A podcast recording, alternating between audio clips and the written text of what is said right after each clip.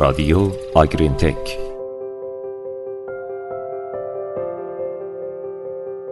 تفاوت کیفیت دیواره‌های سلولی مخمر.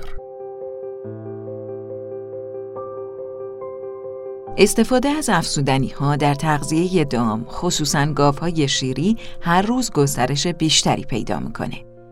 انواع مختلفی از افزودنی‌ها مثل مواد معدنی کیلاته، بافرها، یونوفرها، پروبیوتیک‌ها و پری بیوتیک‌ها وجود دارند. برخی از این موارد در دامپروری ایران از حالت افزودنی خارج شدند و تقریباً به صورت روزانه در گاوهای شیرده استفاده میشن که از اون جمله میشه به بافرها اشاره کرد.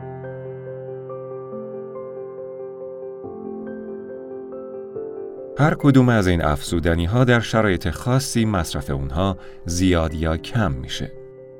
عمدتاً پروبیوتیک‌ها در شرایط استرس و در دام‌هایی که تحت تأثیر استرس هستند مصرف میشه. مثلا مخمرها در تنش حرارتی، دوره انتقال و یا تزریق واکسن که دام تحت تنش استفاده بیشتری داره، یا پروبیوتیک‌های باکتریایی که در گوساله‌های شیرخوار استفاده بیشتری دارن.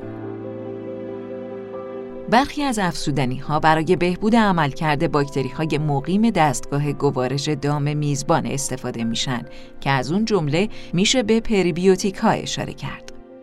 از طرفی پری بیوتیک‌ها با داشتن ترکیباتی مثل مانان و الیگوساکارید میتونن باعث تحریک و افزایش عملکرد سیستم ایمنی دام بشن.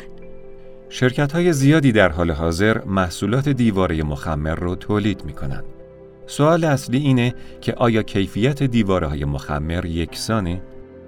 چندین آزمایش برای بررسی اینکه آیا تفاوتی در محصولات دیواره سلولی مخمر از سه منبع مختلف مخمر وجود داره انجام شد. دیواره سلولی مخمر نوعی ماده غذاییه که با فراوری زیاد مواد اولیه مخمر به دست میاد و با منبع مخمر ارتباط نزدیک داره. این سه منبع مختلف عبارت بودند از مخمر کشت خالص، مخمر آبجو و مخمر الکل. به دلیل فرآیندهای مختلف تولید، کیفیت و پایداری سه نوع ماده اولیه مخمر بسیار متفاوته. به ویژه مخمر آبجو و مخمر الکلی که خطر آلودگی و تخریبشون بسیار زیاده. بنابراین زمان تخریب محصولات دیواره سلولی مخمر باید تمایز ایجاد کنیم.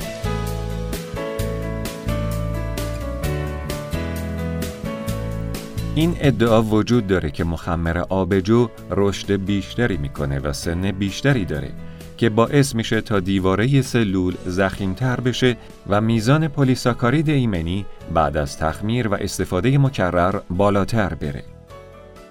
آیا این واقعاً حقیقت داره؟ در آزمایشی شش درصد از دیواره سلولی مخمر کشت خالص، دیواره سلولی مخمر آبجو و محصولات دیواره سلولی مخمر الکل از بازار انتخاب شد، یعنی دو دسته از هر محصول. البته نام ماده اولیه این محصولات دیواره سلولی مخمره و به نظر میرسه که همه یکیه.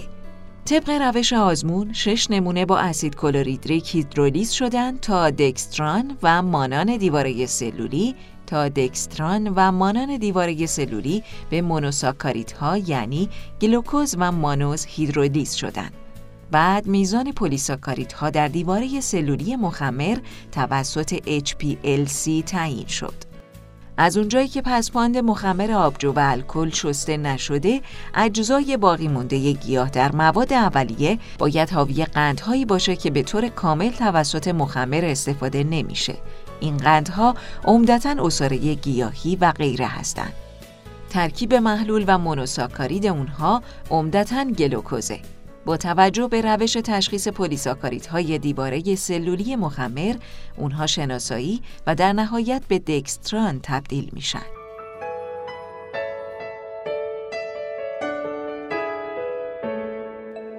نتایج ما رو به این حقیقت نزدیک میکنه که مقادیر زیادی قند باقی مانده در دیواره سلولهای ساکارومایسیس سرویسیه آبجو و الکلی وجود داره. این قندها از عصاره گیاه و غیره است که به طور کامل در صنعت آبجو و الکل استفاده نمیشه. قند محلول شش نمونه رو جدا کردیم و سپس اونو با اسید کلوریدریک به مونوساکارید هیدرولیز کردیم. در نهایت میزان گلوکوز توسط اچ پی ال سی تشخیص داده شد. نتایج شناسایی گلوکوز حدس ما رو تایید میکنه که در واقع در دیواره سلولهای ساکارومایسیس سرویسیه آبجو و الکل گلوکان بیشتری وجود داره که از اجزای باقی مونده گیاه در مخمر آبجو و الکل حاصل میشه. با توجه به روش تشخیص پلیساکاریدهای دیواره سلولی، این مولکول‌های کوچک پلیساکاریدهای گیاهی به اشتباه به عنوان گلوکان شناخته شدند.